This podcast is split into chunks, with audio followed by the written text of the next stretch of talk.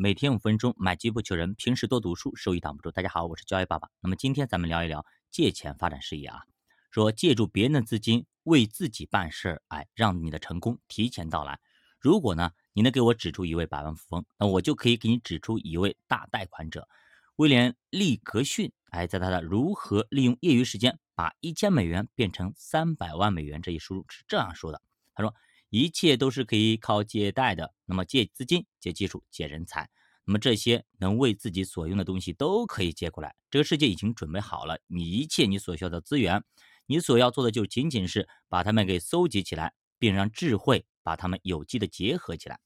这就是犹太人的思维方式啊。他说，生意人应该尽力的贷款，借助银行的资金为自己办事。如果你不能借用别人的资金，那么做生意是极为困难的。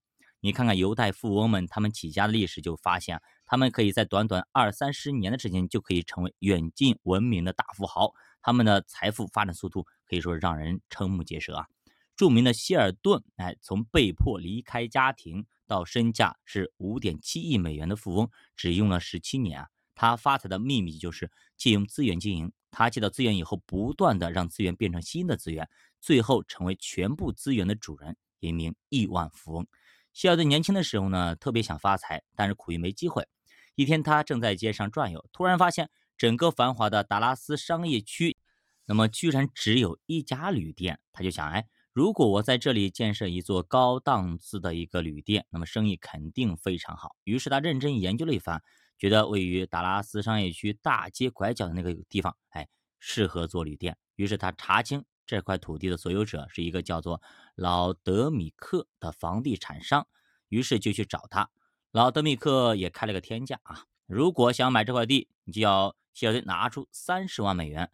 希尔顿也不知道怎么办，哎，就请来了建筑设计师和房地产的评估师，给他的旅馆进行测算。其实这不过是希尔顿假想的一个旅店。建筑师告诉他，那么如果设想中心旅店造价可能在一百万美元吧。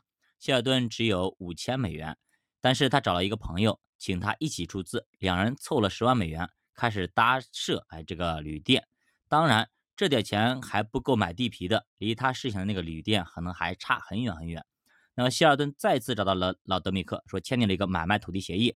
那么然而呢，就在老德米克等着希尔顿如期付款的时候，希尔顿却说：“我买你的土地是想建造一座大型的旅馆。”而我的钱只够建设一般的旅馆，所以我现在不想买你的土地了，我只想租你的土地。哎，这个老德米克有点发火啊，说：“小子，你这不是忽悠我吗？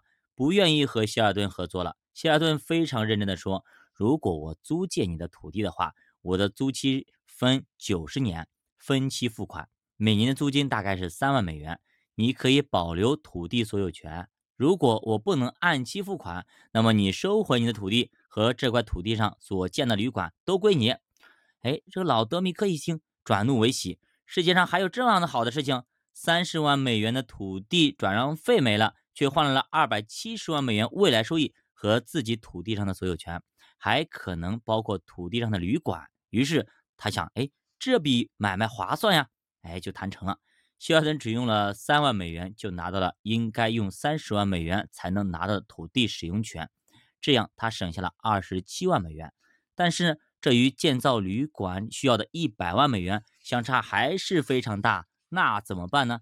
于是呢，希尔顿又找到了劳德米克，他说：“我想以土地作为抵押去贷款，希望你能同意。”劳德米克非常生气，可是又没有办法。就这样，呃，希尔顿从银行顺利的获得了三十万美元，加上他剩下的七万美元，他就有了三十七万美元。但是这笔钱离一百万美元还是差很远，于是他又找到了一个土地开发商，请求他一起来开发这个旅馆。这个开发商给了他二十万美元，这样希尔顿的资金就，那么他就有了五十七万美元。那么一九二四年五月呢，希尔顿旅馆终于说开工了。但是当旅馆建设到一半的时候，他的五十七万美元全部花光了，希尔顿又陷入了困境。这个时候他还是来找了老德米克。如实介绍了资金上的困难，希望老德米克能够出资，把建了一半的旅馆给建成。他说：“如果旅馆一完工，你就可以拥有这个旅馆。不过你应该租赁给我经营，我每年付给你租金最低不少于十万美元。这个时候，老德米克已经被套牢了，没办法，如果他不答应，不但希尔顿的钱收不回来，自己的钱也一分钱也没了。他只好同意，而且最重要的是，自己并不吃亏。一建好的希尔顿旅店，不但饭馆是自己的，连土地也是自己的，每年还可以拿到丰厚的租金收入。于是他同意出资，继续完工剩下的一个工程。一九二五年八月四号，以希尔顿命名的希尔顿旅馆，那么开门大吉，建成开业啊！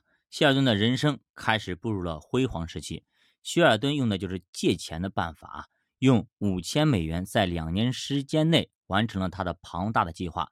他不能不说啊，是一个善于利用别人的高手。其实这样的办法说穿了也十分的简单，找一个有实力的利益追求者，想尽一切办法把他与自己的利益捆在一起，使之成为一个不可分割的共同体，来帮助自己实现自己的目标。教育爸读书陪你一起慢慢变富。如果你对投资感兴趣，可以点击主播头像关注主播新米团，跟主播一起探讨投资。我们下期再见。